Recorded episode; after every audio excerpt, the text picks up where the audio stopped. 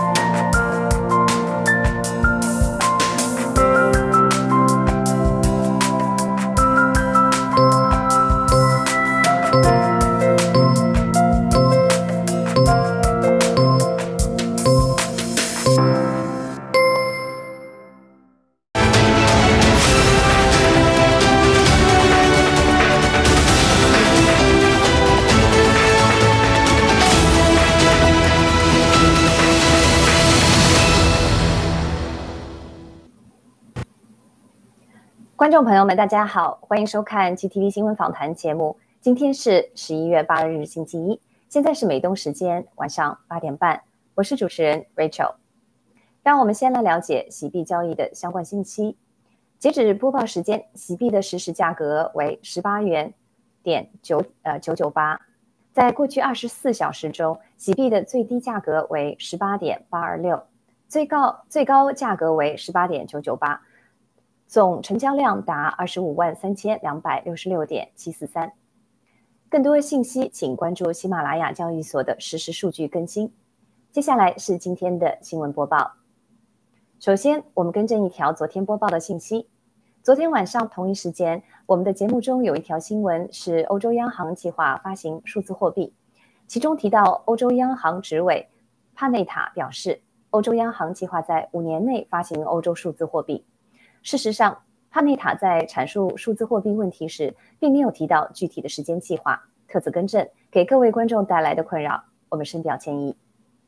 接下来是今天的新闻内容。首先是新中国联邦和爆料革命的新闻。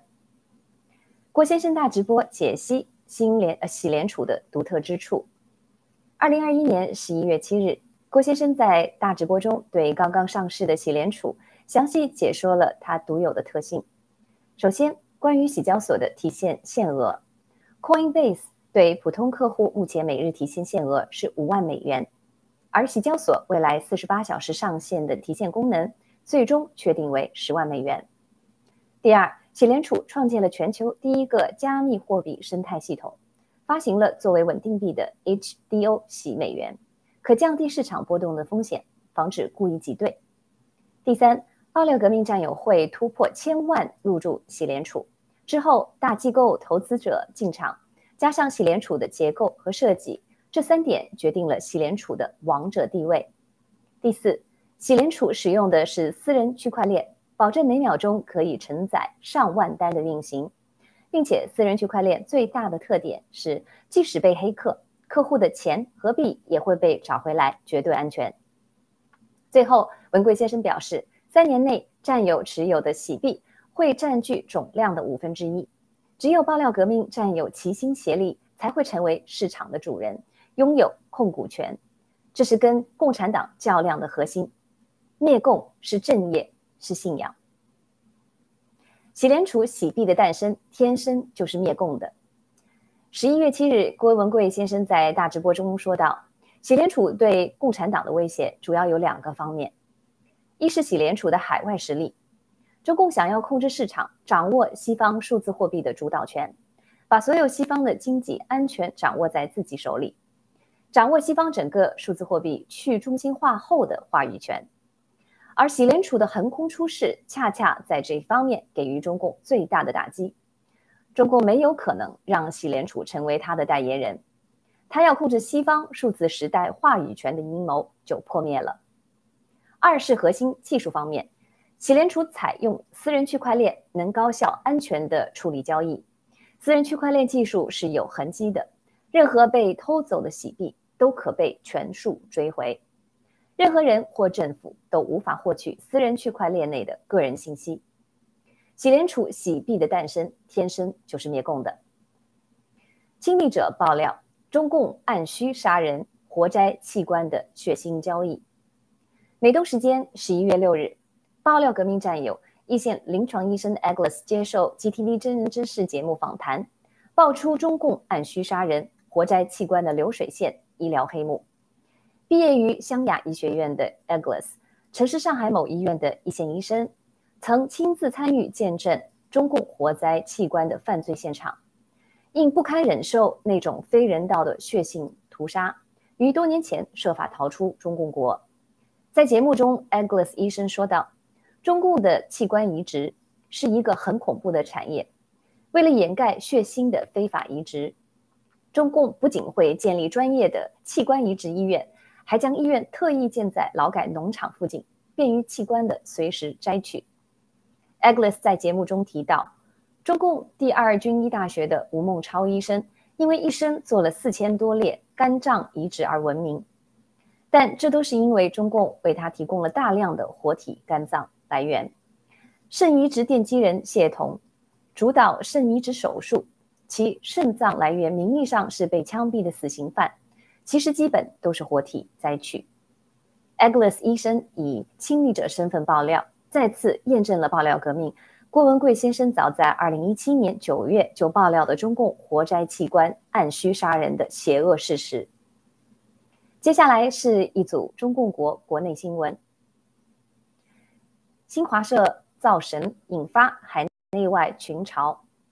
十一月六日，在中共十九届六中全会召开前期，中共党媒新华社发表了习近平带领百年大党。奋进新征程的万字特稿，为党魁习近平二十大连任造势。其对习近平的吹捧空前狂热，引来墙内网友和海外媒体的一片嘲讽。特稿将习近平描述为像爱父母那样爱老百姓、众望所归的领导核心等。有网友评论说，习近平父亲的陵园占地多达四万亩。而老百姓绝大多数连一块几平方米的墓地都买不起，这也叫爱老百姓如爱父母吗？还有网友评论说，中国人民从来就没有投票权，更没有言论自由，明明是一个独裁者，众望所归，谈何而来？也有外媒对此评论：新华社小心造神，未取得国际社会认可，居然还自作主张。借外媒和外国专家之口为习近平点赞，实在是令人啼笑皆非。雾霾、寒潮加暴雪，墙内民众叫苦连天。近日来，中共国中东部地区连续多日出现重度雾霾，随后一股强冷空气席卷全国，大部分地区一夜间气温骤降，暴雨临门，很多民众生活面临困境。从十一月二日起。中共国中东部地区空气污染日渐严重。截至十一月五日七时，京津冀及周边分位平原、长三角等地区共有八十五个城市的空气质量出现 PM 二点五超标污染，二十九个城市启动重污染天气预警。期间，从十一月四日开始，一股寒潮对中共国自西北至东南展开全面袭击，气温大幅。气温大幅下降，全国大部分地区气温下降到八到十度，局部地区温度达十六度以上。六日下午，内蒙古通辽、吉林省长春等多地发次呃多发次暴轰暴雪红色预警，北方大部分地区从七日开始普降暴雨，多地降雪量突破历史极值，一夜之间进入寒冬，雾霾、寒潮、暴雪使墙内百姓生活雪上加霜。有消息人士称，因为煤炭价格飙涨，还有很多农村居民没有采购足够的煤。如何温暖地度过今年冬天的严寒，将是他们不得不面对而且发愁的头等大事。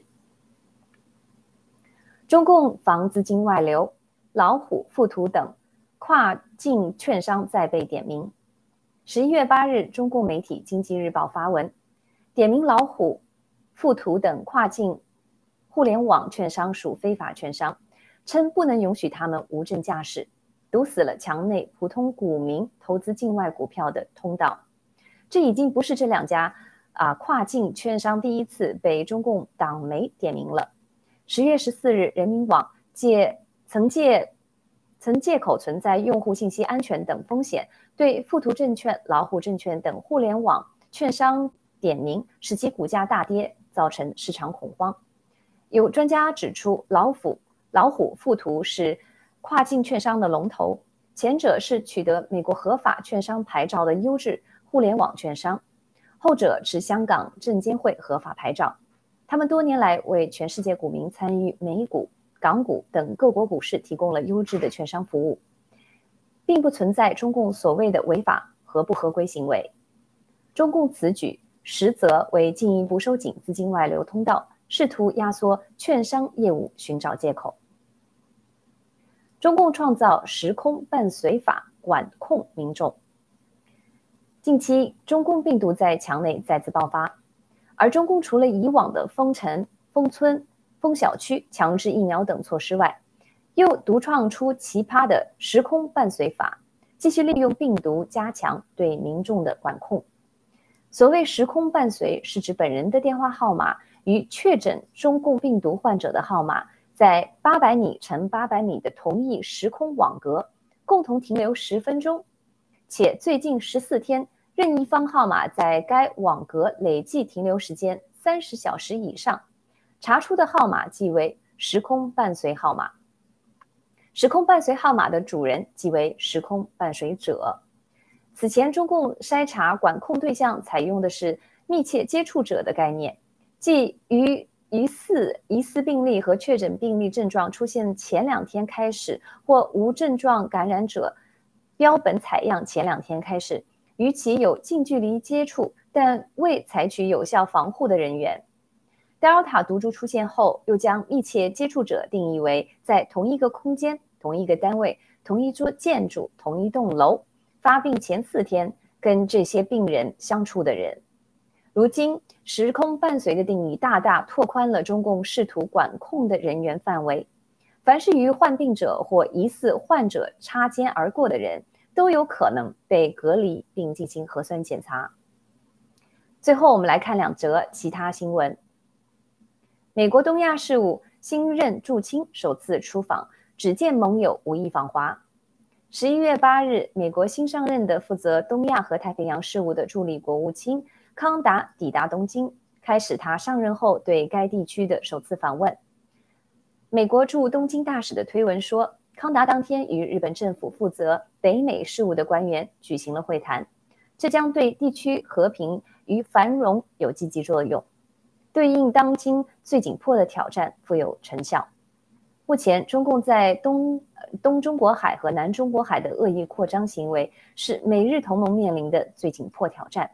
据了解，康达在东京访问三天后，将在十呃十日至十二日访问韩国。康达精通中文，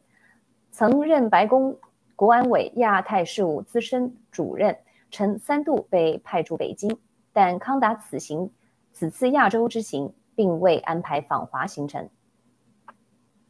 台湾教育部下令驱逐清华海峡研究院新竹办公室。十一月八日，台湾教育部下令。清华海峡研究院新竹办公室从即日起停用、撤离，并停止租约。清华海峡研究院是由清华校友会与中共厦门市政府、北京清华大学共同设立的。该院在未经台湾政府许可的情况下，违法在新竹清华大学校园内租用房屋，设立了清华海峡研究院新竹办公室。据了解，中共利用该办公室在台湾投资揽财，并参与技术研发，以此渗透台湾教育领域。中共的渗透行为已违反了两岸的关系条例，检察单位目前正在进行调查中。以上是今天晚上的全部新闻，谢谢您的收听和收看。接下来是更加精彩的访谈环节，我们稍事休息，请不要走开。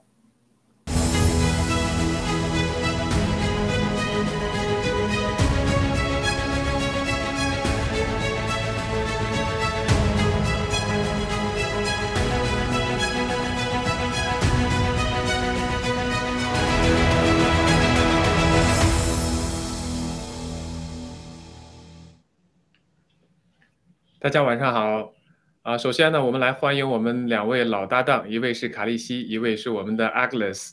啊，先请两位跟大家打一个招呼。卡利西，您先来。尊敬的战友们，大家好，呃，Agnes 好，呃，我们的青藤好，呃，我们再一次在新闻访谈跟大家见面了。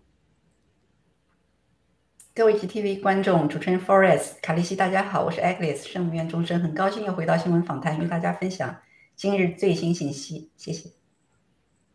好的，好的，谢谢两位啊！刚才也感谢 Rachel 给我们带来了很多的新闻。首先呢，那我们就先来看我们的第一个新闻，当然就是中共的这个六中全会啊。刚才也提到的新闻中提到的，就是在这个六中全会的前后期，前期呢，就是一一直的中共的媒体呢，各方面都在吹捧造神啊，造这个习近平是一个神。呃，我这里呢，其实有两个呃，最近对习的一个吹捧，一个就是就在十一月七号。中共的党史和文献研究编辑呢，就编辑了出了他一本叫做《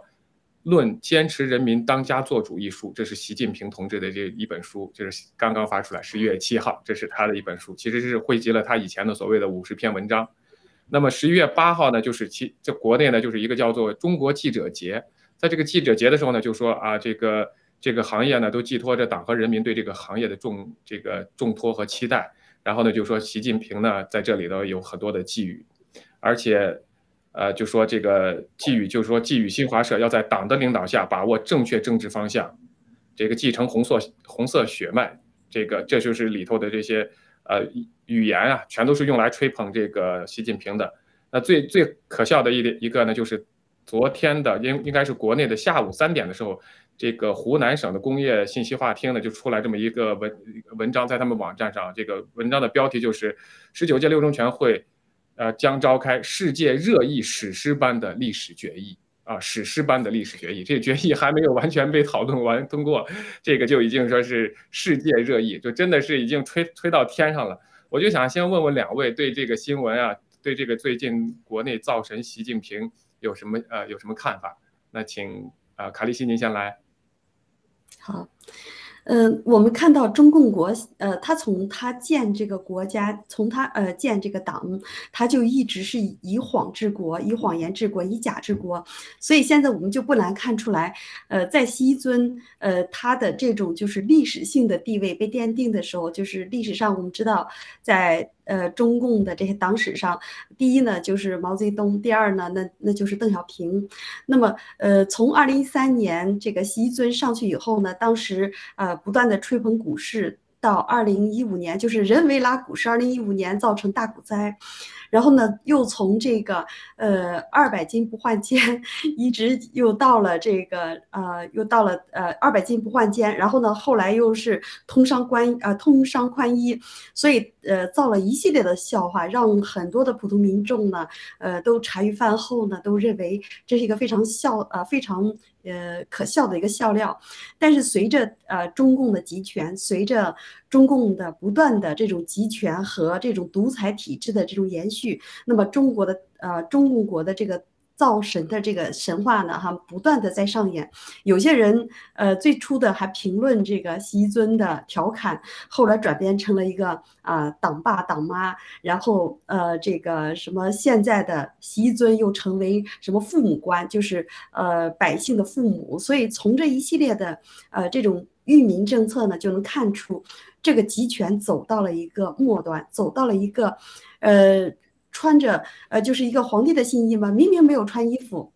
在大街上，然后呃示众，但是大家呢都噤声不敢说，说他的衣服好看，说他呃特别特别的这个华贵哈，这就是中国目前的现状。所以呢，我们也能看出来，这七十年啊，中共发展到今天也是非常可悲的，而且呢，呃，习一尊呢也是在最后终结这个体制的。好，谢谢 Rich，呃，谢谢呃青藤。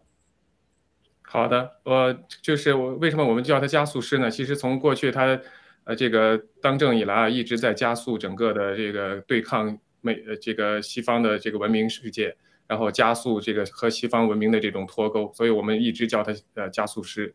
也可以算他一一种神吧。那我想问问 Agnes 对这个六中全会有什么看法？因为我们知道过去的历史上呢，呃，一九四五年有一个六中全会非常重要，就是当时毛泽东呢被确立为党的这个代表。那么第二次呢，就是这个一九七八年，当时邓小平呢就是确立以经济建设为中心，所谓的开开始这个改革开放嘛。那么这一次呢，他又是说要在这个六中全会呢审议这个所谓关于党百年奋斗，因为今年是建党一百年嘛，我们前头也讲过。那么就是这个中共关于建党百年奋斗的重大成就和历史经验的决议。所以他们刚才说的这个热议的决议呢，就是这个决议。所以我想问问您，就从历史上这这些六中全会到现在这个六六中全会，你怎么看中共的这所有的这些啊这些会，所有的换改朝换代，就跟他们的这种斗争的关系？谢谢。谢谢青藤，谢谢 Forest，把这个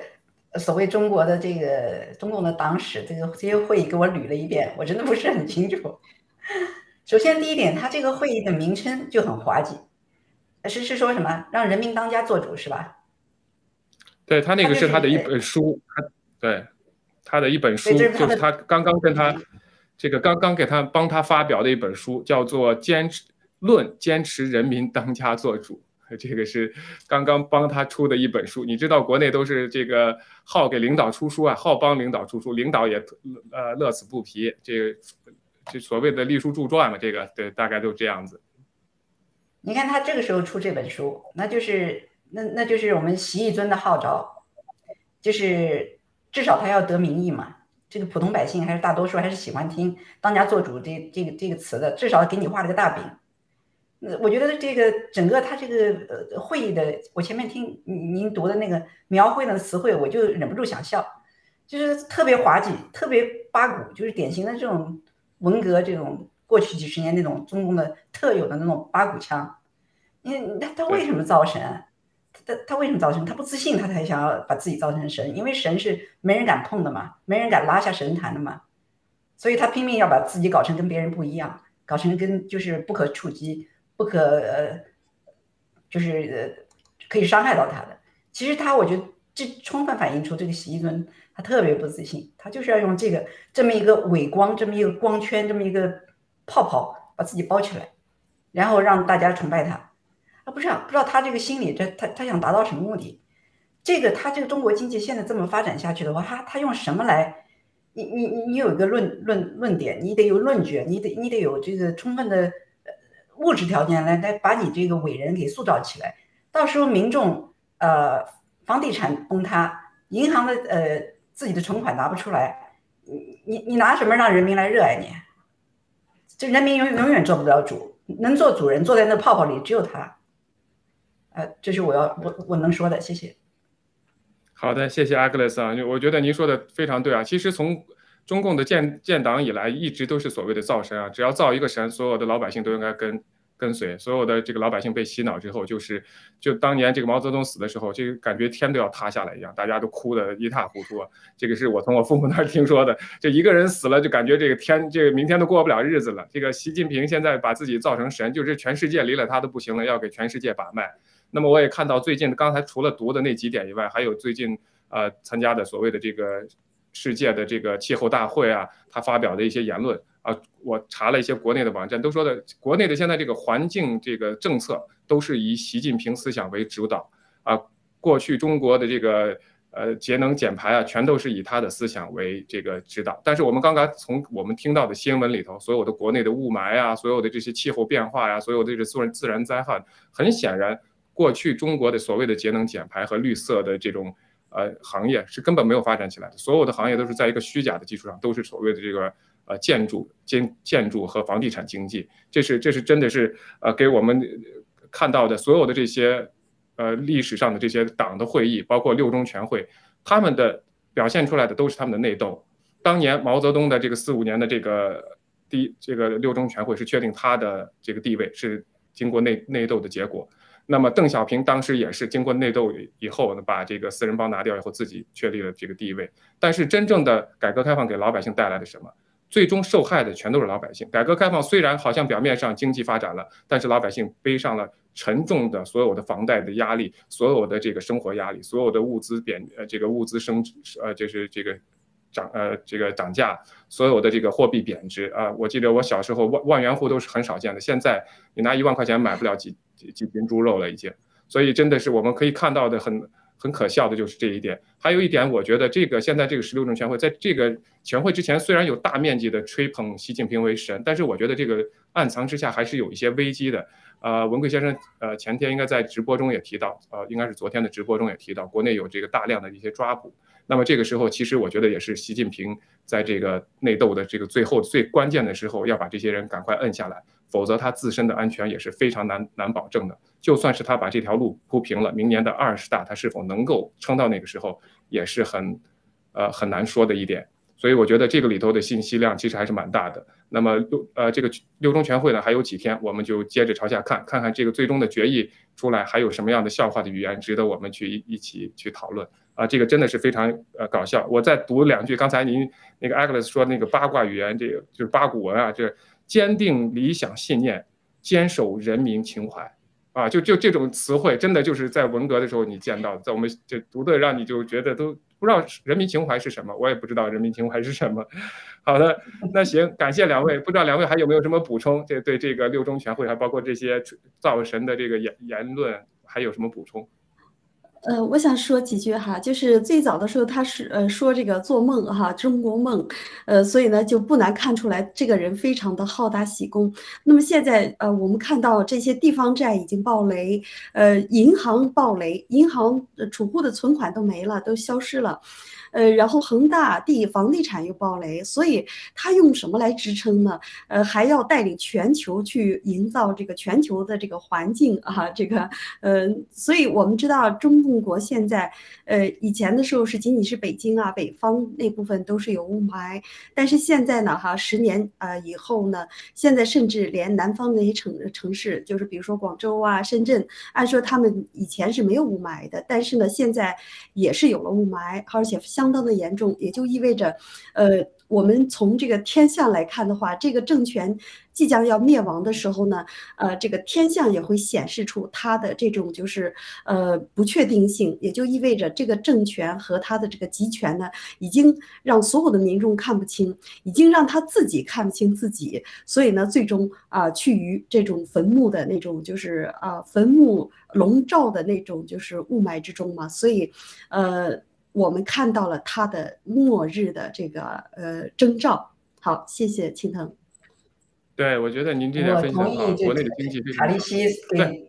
对我特别同意卡利西给中共算的这一卦，是吧？那我们谢谢知道怎么算卦，已经算准了。中共过了这一届所谓的六中全会，可能气数也也就差不多了。对。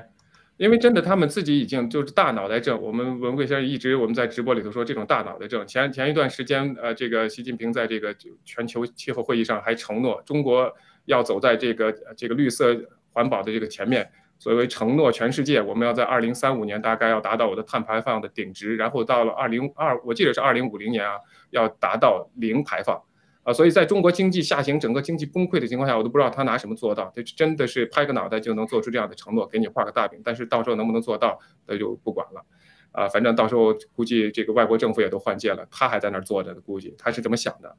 好的，那行，那我们现在来进入到下一个呃，这个关于疫苗方面的这个呢，是其实是十月二十九号、三十号，这个美国的 FDA 通过了辉瑞疫苗。对五到十一岁的儿童这个试打接种疫苗，这个呢，因为我们当时可能都大家都忙于我们的洗币上市呢，就我当时没忽略了这个信息。可能我们应呃，我们今天再回来讲这个事情，因为这是一个非常大的事情。那么在这个讲这个事情之前呢，我先来放一段视频，然后我们请 Agnes 开始帮我们来解解读一下这个新闻。好，导哥导播麻烦切一下那个画面，我来放一段视频，谢谢。Two days ago, the FDA approved the FDA approved the Pfizer vaccine for young kids between the ages of 5 to 11 years old.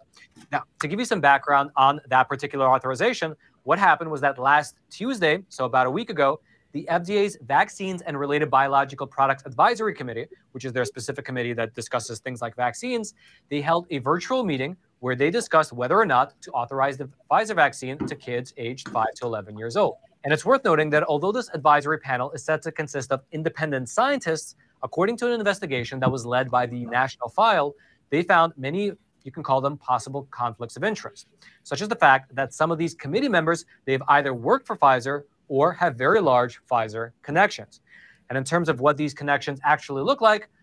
well, some of the members on this FDA committee, they include a former vice president of Pfizer vaccines. They include a recent Pfizer consultant they include a recent Pfizer research grant recipient. They include a man who mentored a current top Pfizer vaccine executive. They include another man who runs a center that gives out Pfizer vaccines themselves. And they include a member who is the chair of a Pfizer data group. Now, the fact that these independent scientists have so many connections to Pfizer doesn't, in and of themselves, disqualify them from giving their opinion. However, I believe that we as the public, we have the right to know who is making these decisions over in the government and whether they have any financial or, let's say, professional stakes in this matter. Two days ago, the FDA approved the Pfizer vaccine for young. 好的，那我们先请那个 Agnes 大概把这个这段一分钟的视频给我们大家翻一下，因为没有突然发现没有中文字幕。然后的话呢，您再帮我们来大概解读一下。 好的，这就是一周半前，是十月二十九号那天，那那天正好是我们我们喜批上市那一天，是上礼拜一吧？再上礼拜，它那个 FDA 它这个审批这个疫苗审批委员会，它就是以以十七比零全数通过，就是给五到十一岁的幼儿的新冠疫苗接种，就是通过那个新的 EUA，就是紧急使用授权，因为以前都是给那个成人和和这个十二到十八岁的呃青少年。还没有到幼儿，现在是已经到五到十一岁了，居然通过。呃，我是早就早就遇到他预料到他会通过，但是让我感到震惊的是，他怎么可能全数通过？十七个人里面没有一个人反对，没有一个人有异议，就发生了那么多上千例的青少年疫苗，就是已经公开报道的这个呃这个 verse，就是这个疫苗这个副反应反应系统已经反映出来上千例的这个青少年疫苗接种后的严重的心肌炎、心包炎，还有其他各种副反应。哎，他们就是就是就是就敢不不做交代，就是这些 FDA 这些这些所谓的专家，就当什么事都没发生一样。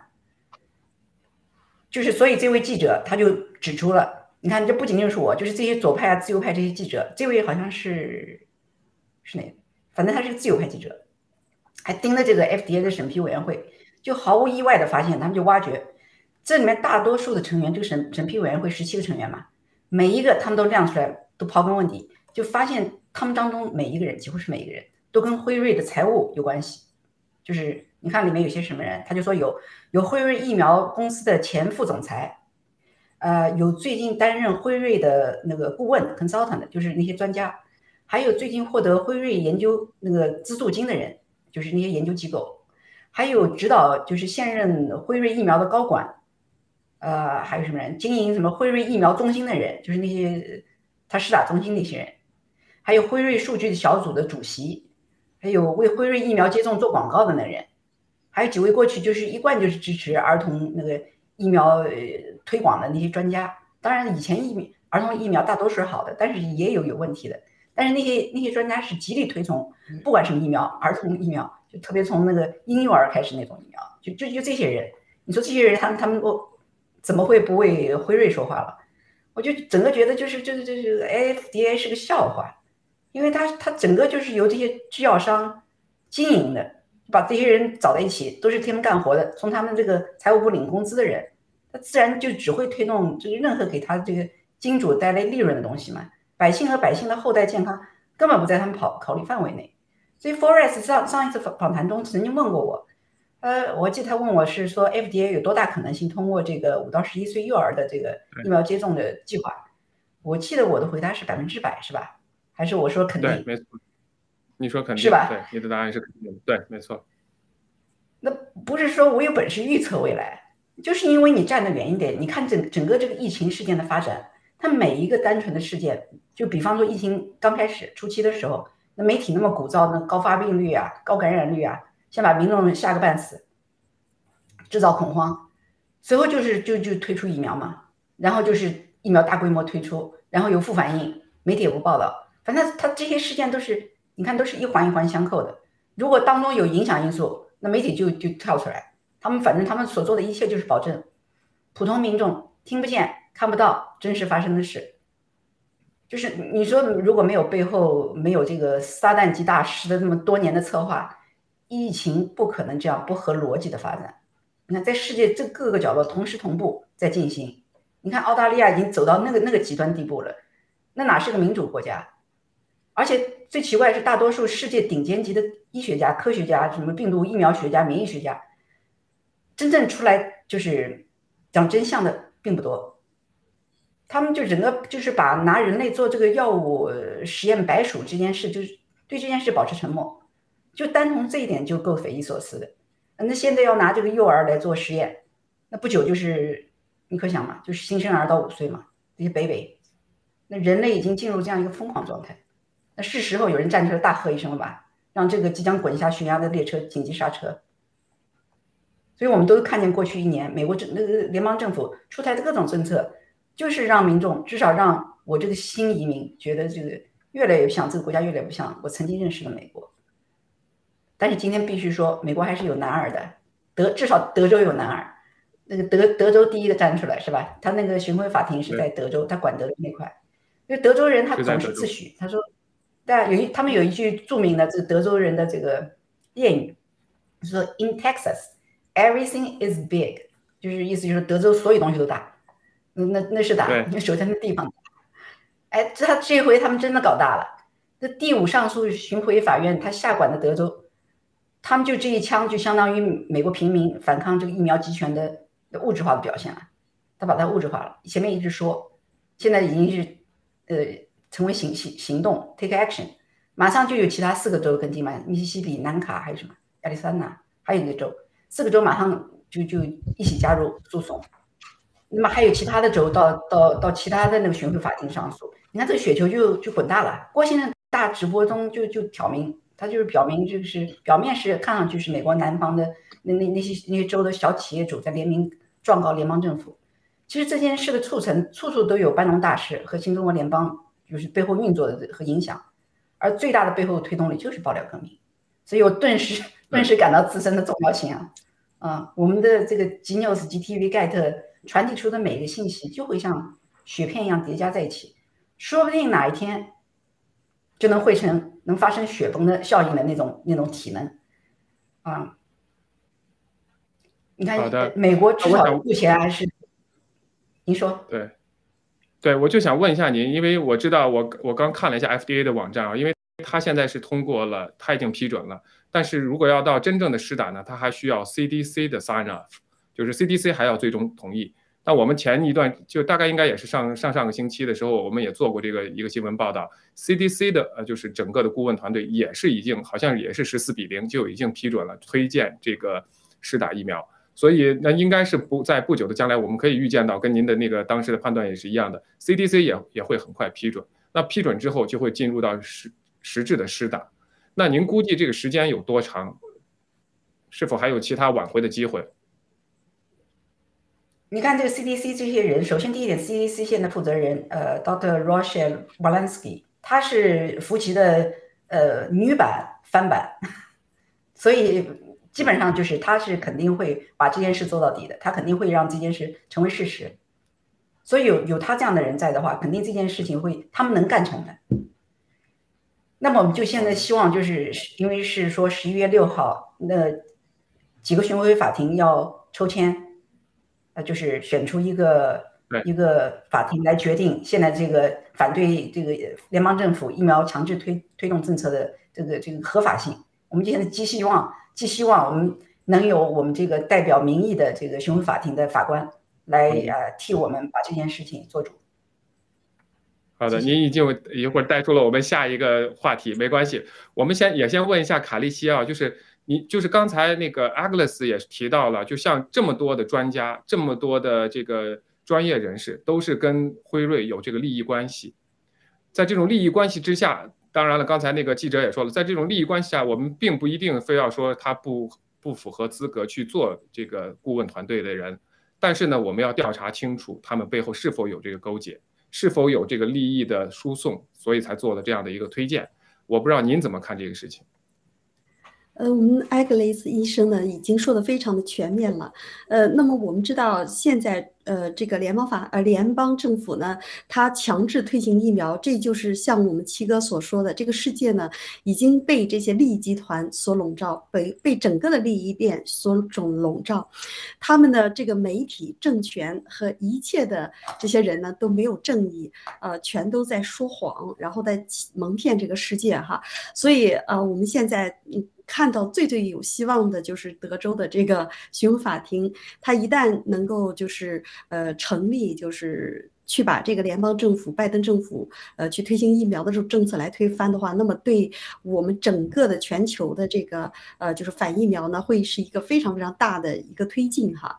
呃，但是现在呢，我们呃非常不幸的看到，他们对五到十二岁的啊，五到十一岁的这个少儿、幼儿呢开始施打，呃。我们在呃，就是在看到还没有就是呃起诉成功啊，这个呃政府的时候呢，呃这些儿童呃这些世界的未来的这些人呢，他们啊将受到这个戕害，这是我们每一个人所不愿看到的，呃，所以我们的报道革命啊。多么的珍贵哈！呃，我们的爆料革命啊，以及我们的呃七哥，还有啊，就是班农先生的如运作，让美国率先去啊推行这种就是对政府行为的这个起诉。那么接下来，如果一旦那边胜诉的话，我相信啊，加拿大、澳澳洲啊，还有其他这些国家都将跟上。但是我现在还有一个疑问，就是非常担心哈。你比如说，现在幼儿五到十一岁啊，如果在这种过程中呢，啊，他全部被施打了，那么呃，可能会造成未来的人类的这种不可不可逆的这种伤害。呃，那么我就想问一下艾格雷斯医生，呃，他嗯，你说现在就是零到五岁的 baby 哈，他们呃现阶段呢可能就不被。强制打疫苗，但是，呃，会不会在他们的这个定期的这个疫苗、定期的这个呃施打这个就是呃呃施打这个其他防疫的这个疫苗的同时，给他添加这些药剂呢？我这是我呃也是对啊这个世界的黑暗的一个担心。艾格丽斯医生，哇，谢谢。你你这个脑洞开大了，我还真没想到这一点。我只是想到今年的呃流感疫苗，他们可能会做手脚。按照这个美国就西方国家这个疫苗施打的 schedule，就是等这个程序时间表，baby 出生第二天就要打乙肝疫苗，就是你在产房呃出来第二天就开始打乙肝疫苗。出院的时候，我记得我的孩子是打两针，呃，还同时还有另外一个什么疫苗，就就从那个产房出来的第二天，两天大打婴儿。然后之后的两周、六周，呃，六个月就开始不断的就是按照这个时间表在打疫苗。那如果说是他们，如果说是这次五到十一岁受阻的话，那他们肯定会想其他的途径。这完全是可能一个可行的方法对他们来说，因为对他们来说这样做并不难。他们只要把这个疫苗的提供商的不需要通告任何人，只要把疫苗这个仓库里的货换掉就行了，这太容易做了。因为他们所做的这些所有的事情，其实已经是在犯罪，所以再犯一次罪对他们来说也无所谓，完全可行的。那很可怕，真的是惊惊着我了。我是想，对，我是觉得，呃，第一个呢，我们可以看到，在美国的西方这种体制下，还是就是当然了，现在的主流媒体是已经完全被腐化掉了，有 censor 啊、ship 啊，也包为压制这所有的疫苗毒副作用的这种报道。但是呢，我觉得还是有很多的正义的人士，包括这个专业人士、护士呀、医生呀，也会有站出来。如果他们想这种大规模的这种呃掺假混合这种疫苗给在这个父母不知情的情况下给孩子施打的情况下，他们是有很大的法律责任，真的是将来要要上纽伦堡审判的。我觉得这个风险他们是否会去会去做，我我觉得不一定。但是我想问的就是，刚才就回到我们刚才说的一，就是 Agnes 说的，CDC、FDA 已经批准了，CDC 很快会批准。那么最后一道防线能够保护孩子的是什么？那只只能是他们的父母了。那么这个时候就尤为显得我们所做的事情，我们的 GTV、我们的盖特的重要性，因为我们一直在宣传这个疫苗的伤害，疫苗对人体的不利的这个副副反应。那么这个时候，希望所有的父母能够听到，能够听进去，能够听从我们的建议，不要给孩子去打，宁可暂时不上学，也不要去施打这个疫苗。这是我觉得我们能够现在能做到的。在我们现在刚才提到这个法律的这个第五呃巡回法院的这个 case，我会给跟大家讲一讲。但是我觉得我们所做的这一点，希望所有的父母能够在这个法院做出正确的判断判决以前，能够保护好自己的孩子，不要接受疫苗施打。那。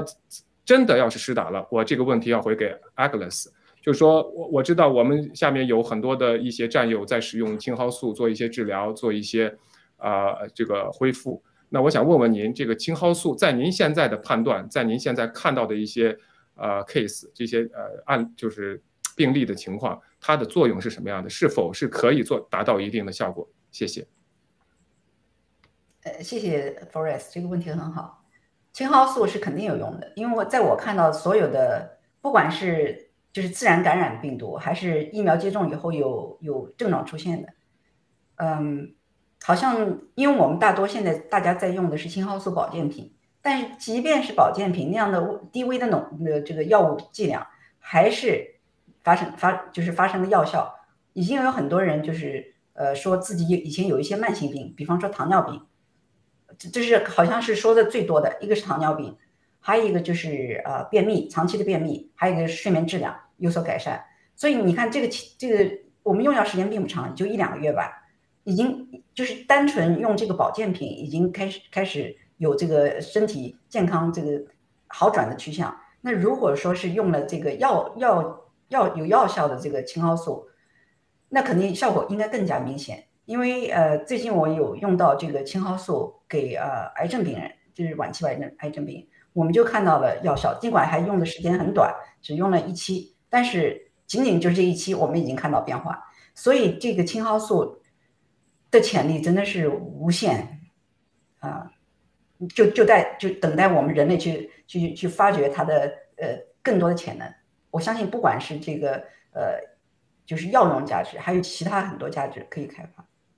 谢谢。好的，好的，非常感谢啊，这是一个非常好的消息，至少说是对那些已经施打了就十二岁以上的儿童，包括成人，就是这些药还是能够起一定的作用。希望呢，就是呃，我们能够父母能够做到不让。十二岁以下的孩子再去接着施打这个疫苗，我们真的只能在这里期望做我们的宣传，这是我们能够做到的。那么接下来进入我们下一个那个话题，刚才两位都已经提到了，就是关于这个第五巡回法案，这个德克萨斯州发起的这个诉讼，在上周的时候呢，法庭就直接停止了这个，因为还有一个 motion 就停止了对这个疫苗拜登的这个疫苗强制令停止，那么要求他们在今天的五点下午五点之前必须做出回复。那么，美国的司法部因为他是代表拜登政府，就今天回复了这么一封信，我可以跟大家这么大概看一下。那么他提到的这是什么一个情况呢？就是因为在全美国有其他的几个巡回法法庭呢，都有相同的诉讼，相相同的这个 petition，要求停止这个。那他的就是我们现在可以看到的是第六、第七、第八、第十一，还有第 C 的这个巡回法庭都有相同的这种 petition，这种请愿或者说这种诉讼。那么在这种情况下，法律规定他必须在这几个巡回呃法院中选出来一家，把所有的这个证据全部都汇合在一起，聚聚集在一起，做出一个最终的判决，这是法律的。那么这个刚才 Agnes 也提到了，我们会在他会在十一月十六号左右，或者在当天或者在那个前后选一天，来通过抽签的方式选一个法庭，然后对这个这个 case 做出一个判断，是否继续停止这个强制疫苗，或者说是继续。那么我也咨询了我们的法律专家，这个齐霞，他的说法呢，就是很有可能，如果是进入到这个 conservative 比较保守派的这个区呢，有可能会停止，直接停止。如果是不会的话呢，可能会还要进到美国的最高法。那么这里头呢，我有一张图，也可以跟大家一起分享一下。这个是呃，麻烦那个导播可不可以稍微呃放一下我的这个分享的图？那这个呢，就是美国的一个这个所有的这个十一个法庭的这个呃它的一个分布。这里头呢给出的都是数字了。我我我刚才提到的七和六，这里头是以它的是否是偏保守还是偏这个自由派的这个法庭，这里给出一个 percentage。我们看到的六和七。包括十一，因为十一这是佛罗里达了，管佛罗里达这几个州；五的话呢，管的是德克萨斯，就是我们真正提取今天回复的这封信。我们可以看到，其实大部分的这些州都是他们最做最终判决的时候都是偏向于 conservative，它不可能是绝对的。那就是我们看到这个百分比啊，这个百分之六十啊，像这个像其他的这个十一的话呢，它是百分之五十七，基本上呢可能都是偏向一些。这个保守，那么这个对我们来说的话呢，它是一个好的一个一个方向。我们希望呢，最后能够做出呃对这个取消疫苗强制令有效的一个呃一个决定。但是呢，我我也回顾了一下纽约纽约市啊，九月份的时候呢，就是纽约市其实要求所有的教师施打这个疫苗。当时所有的教师组呢，教师教师呢组组织起来去告了纽约市。那当时也是巡第二巡区第二区的这个巡回法法庭呢。也是维持了这个 mandate，后来就到了最高法，最高法最后还是维持了这个，呃，这个强制疫苗的可行性，所以呢，就是要求纽约市的所有的公立的教室打了这个疫苗，啊，这个是非常糟糕的一个结果。那我想问问两位。你们现在看到这个情况，包括刚才我提到的纽约的这个过去的情况，您觉得这次的机会有多大？您刚才也提到了，后面有我们中国联邦有班农先生的努力，您觉得这一次的机会有多大？呃，请 Agnes 先来吧。谢谢。嗯，Forest，根据你刚刚讲的，我觉得这看上去有一点像是要乐透彩这个要抽奖的感觉，但是呢？按照盈率算起来，好像是保守派占的百分比更高一点点。这可不是纽约啊，这是这是整个整个国家，美国整个国家十一个巡回法庭加上呃 DC，那有十二个。那抽奖的比率，如果按照百分之五五十到六十是保守派的话，那我觉得盈率至少大于百分之五十。所以我们还是有有希望的。我们就但愿啊，但愿就是大家祷告祷告。每天祷告，我们一定要 让这个保守派的呃大法官能够呃被抽中。我相信祷告一定是起作用的。其实刚才你说的那个 lottery 这个单词，它在这个呃法律文件里头的确就用了这个，因为它选择这个 court 的时候就是通过 through lottery，就是这么一个 pro process 来选。那我想问问卡利西，您觉得呃这一次的几率有多大？呃，我个人认为呢，现在哈当下，呃，虽然是美国，它是一个法律非常非常健全的一一个国家哈，呃，也是看起来非常的呃公平，但是呢，呃，当中共的这种集权它渗透到全球，渗透到全世界，甚至渗透到这个美国的这些政治啊，这这些政要里面去的时候，我认为，呃，可能正义。啊，可能就没有啊这么就是呃很这么快到来，呃，所以我又呃结合我们的七哥他在直播里数次跟我们的全球的这些人以及我们的暴乱革命战友在分享，就是说这个世界的黑暗呢没有真正的到来，当我们看到了疫苗的这个呃危机，当我们看到了。疫苗的这个次生的危机以后呢，那个时候整个全球的这个机制呢，可能啊出现一个大的混乱，甚至啊还提到安全屋的问题。所以，呃，我我没那么乐，我没没那么乐观。我认为，呃，在正义和邪恶之战的时候呢，呃，可能一切都有可能。而且呢，呃，这中间呢是非常曲折的，因为呃这些既得利益者、这些药企，还有那中共的邪恶力量，他们会。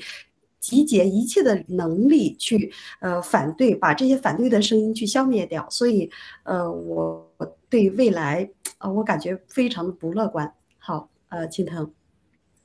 好的，非常感谢卡利西的分享，非常真实。对，Agnes 前。嗯，是 Agnes，对，是刚才您要好的说吗？嗯，对对对，啊，七姐刚刚的分析，我。我理论上我同意，但是内心里我还是真的是希望这个，我觉得赢率还是蛮大的。你看，至少这目前这个文明国家领头羊还是美国。如果十一月十六号美国的这个疫苗政策发生巨大转变的话，那就是意味着通告全世界疫苗接种政策的失败，疫苗无效。那世界各国就或迟或早就会都会跟进，你跟进的早的就早进入经济复苏。所以我是特别期待这个多米多米诺效应的发生。我是祷告上帝，从现在开始，呃，每天呃早晚祷告这个保守派巡回法官能够抽中这个呃签，谢谢。好的，呃，两位的说法其实都有道理。我是觉得，因为这个事情呢，就算是其实我并不完全简单的看他是一个保守派，或者是是不是还是自由派。其实这个事情药企如果要是做蓝金黄的话，他可能保守派的法官也会被他收买。那那我呃这里头有个 list 呢，其实就是说刚才就是对几个区的所有的这些告的，这里头告的呢有 Republican National Committee 这个 committee，它直接是告的 OSHA，OSHA 就是刚就是美国的这个职业安全呃健康协会了，就是他是来发出来的这个指令，要求雇员一百以上的这个公司要强制施打这个疫苗，这是他在 DC。这个巡回法庭告的，其他的呃第五区啊、第六区啊，可能都有一些公有一些公司作为公司来告 OSHA，所以这这是呃从这一点上来说呢，我是可能更偏向于这个这次赢的几率要比纽约这次要大得多，因为它是一个全国性的，而且是既有这个政就是带有政治倾向性的这个这个 Republican 的。这个 committee 还有就是这个作为私人公司，所以它的这个诉讼的完整性和它的这个呃综合程度是要比纽约的这个只是一个教师的一个团呃组织来告这个政府要强的很多。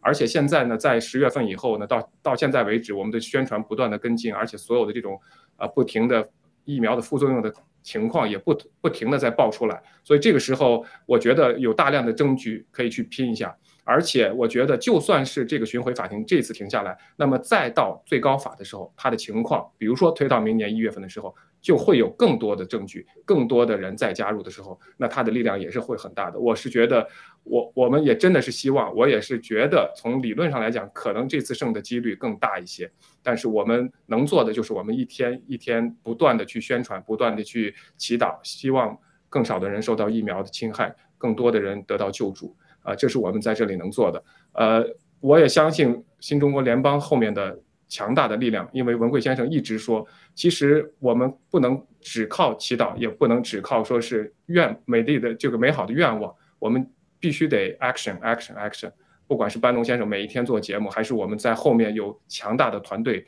去做宣传、做这个 lobby 也好。都是要靠实力去说话，靠行动去说话。这这一点，我其实从喜币的上市，我们也可以看出来我们新中国联邦的强大。所以从实力角度上，我也觉得这一次的赢率更大一些。啊，不知道两位是否还有补充？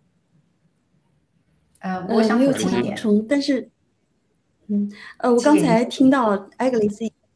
我听到艾格里斯医生呢，他说是青蒿素哈，我就想提一下这个，因为嗯，我们的七哥呃率先说出这个青蒿素是解药，而且呢，呃，这个屠呦女士对我们未来的这个科技和医疗的呃这个领域呢，这个贡献是极其大。那么我就代替我们的战友问艾格里斯一个医生一个问题，刚才我看到的哈，呃，有些战友就问呃这个嗯。癌症是所有的癌症都治呢，还是针对性的某一例某一种癌症呢？艾格里斯医生。呃，谢谢卡利辛这个问题，这个问题很好。我但愿我能呃给予正确的答案，但是很遗憾我没有答案，因为呃尽管青蒿素用于癌症辅助治疗的研究已经有超过十年了，也有很多文献发表，但是这些研究。从来就是停留在就是，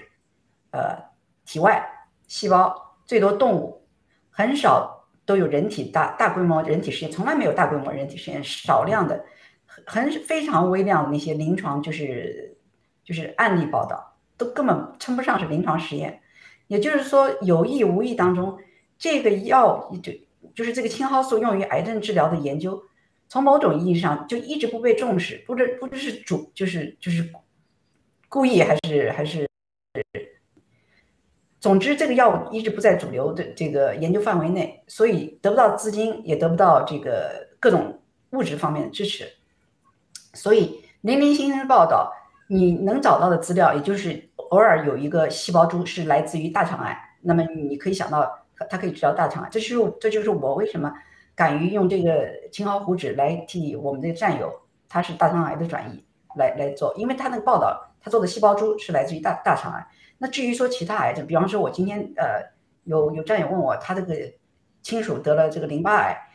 那就是那就是完全一回另外一回事了。淋巴癌是完这些肿瘤来自于腺体，来自于上皮，来自于淋巴组织，来自于血液系统，完全是不一样，因为他们的生物行为不一样，他们这个呃肿瘤的这个生长特性也不一样，也也就是肿瘤的特异性，这个特异性就决定了你的预后不一样，你的治疗手段必须不一样，所以。我我我还不知道世界上有任何一款呃治疗手段或治疗药物能够将所有的呃癌症都给打垮，好像至至今为止，我我还从来没有听说过，也从来不敢想象。呃，我们都知道青蒿素，我们寄予青蒿素有极大的希望，但是这个呃药物的研究真的需要时间。只有一种情况。对，好的。好的，非常就是说，只有一感谢阿克勒。说你恶性，我最后一句话就是，它恶性肿瘤已经发展到，已经发展到就是无可救药，就是你全身转移，没有其他任何治疗手段可以干预的话，你完全想把自己奉献为一个实验体、一个实验动物，那是另外一回事。但是每个国家有自己有各自的法律，你必须要在法律框架下行事。如果说是呃有人愿意要做实验，你也要有人胆敢实施这样的实验。所以这里面牵涉到很多法律问题，所以我知道大家心情都很都很沉重，很急急迫，但是事实就是这样。感谢感谢 Alex 的专业回答，每一次都是绝对不会说是带有什么倾向性，都是非常专业的回答，这点我完全相信。但是我也完全相信青蒿素的作用是被抑制的，因为我们知道所有的临床试验是要花大量的这个金钱、大量的人力和时间去投入的。如果没有这些药厂，如果没有这些呃这个机构的支持，它是很难进行下去的。所以，那么我们可以相对比这些疫苗，我们看在这么短的时间内，在这么多的副作用的情况下，还能被强推出来，还有这么多的人去施打去做试验，所谓的实验，那么我们就可以知道药厂在这里头这这些制药寡头们起了多大的作用。我是完全相信。它的治疗作用是被忽略的，因为我我记着我跟阿克雷做过好几期节目，我们在这个 Nature 自然杂志上有发过很多文章，说它是一个很好的一个呃 anti-cancer 的一个 candidate，包括伊维菌素，但是它没有进行下去，没有组织呃这个临床，没有组织这个进进一步的实验，这就能说明一些问题了。我尤其是跟现在的疫苗相比啊，我我觉得这是肯定的答案。那好的，我们呃还今天其实时间已经到了，我们很快的就。最后这一则新闻就是刚才大家也提到了，我就说一下吧。就是澳洲对于这个违反这个防疫规定、没有交纳罚款的人呢，可能会剥夺他们的资产，甚至扣押他们。就这条新闻让我非常震惊，所以我想请两位很用很短的时间对这个新闻做一个评价。呃，阿克雷斯，您先来。这莫里森政府已经立令质婚，澳大利亚怎么会走到现在这个地步？我真的是不可思议。所以我觉得背后的黑手。无形的黑手肯定是在那里运作，否则的话，这样一个民主的、高福利的国家怎么会变得面目全非？我就希望澳大利亚人民也能够组织起来，像我们这个呃，我们这个联邦法庭，像巡回法庭，肯定也有正义的人士，他们只要能够有人出来站出来，组织这么这么这么一个反击行为，我觉得澳大利亚政府不至于那么那么猖狂。谢谢。好的，感谢 Agnes。呃，卡利西，您做做再做一个评评述吧，因为这个可能呃加拿大也有点类似，但是没这么严重罢了。嗯。这个澳大利亚，呃，自由民主已经彻底被沦陷。我们从通过刚才的呃这个新闻呢，我们就看出来，呃，所以现在呢，就是这个全球很多的这些自由民主的国家呢，已经逐渐被这个集权所控制。那么我们接下来希望澳大利亚呢，能够啊民众站出来去呃抗击这个集权。呃，我们在民主的国家，大家的资产自己的呃。管理的资产，这个是非常非常有界定的，就是不许剥夺个人的资产。所以率先从加拿大能看到这个非常的可悲。呃，虽然在加拿大也有这种现象，比如说我们的这个银行的存款被强行的呃冻结，或者是被强行的呃去拿走。呃，这些呢，哈，已经侵犯了人权，但是，呃，还不至于像澳大利亚这么猖狂啊！这就是我呃所看到的，也是跟大家分享的。好，谢谢。好的，感谢两位的这个评述啊。我想说最后一点，就是在美国的宪法里头，其实是有一条的：如果这个政府变成一个 tyranny，变变成一个独裁或者变成一个暴力政府的时候，人民是有权利推翻他们的，因为政府本来是应该为人民服务的，根本不应该是来压制人民和奴役人民的。那中共更是需要被推翻的，它是第一个要倒下去的。好的，感谢两位今天精彩的那个点评，我们下一次再见。好，谢谢，谢谢再见。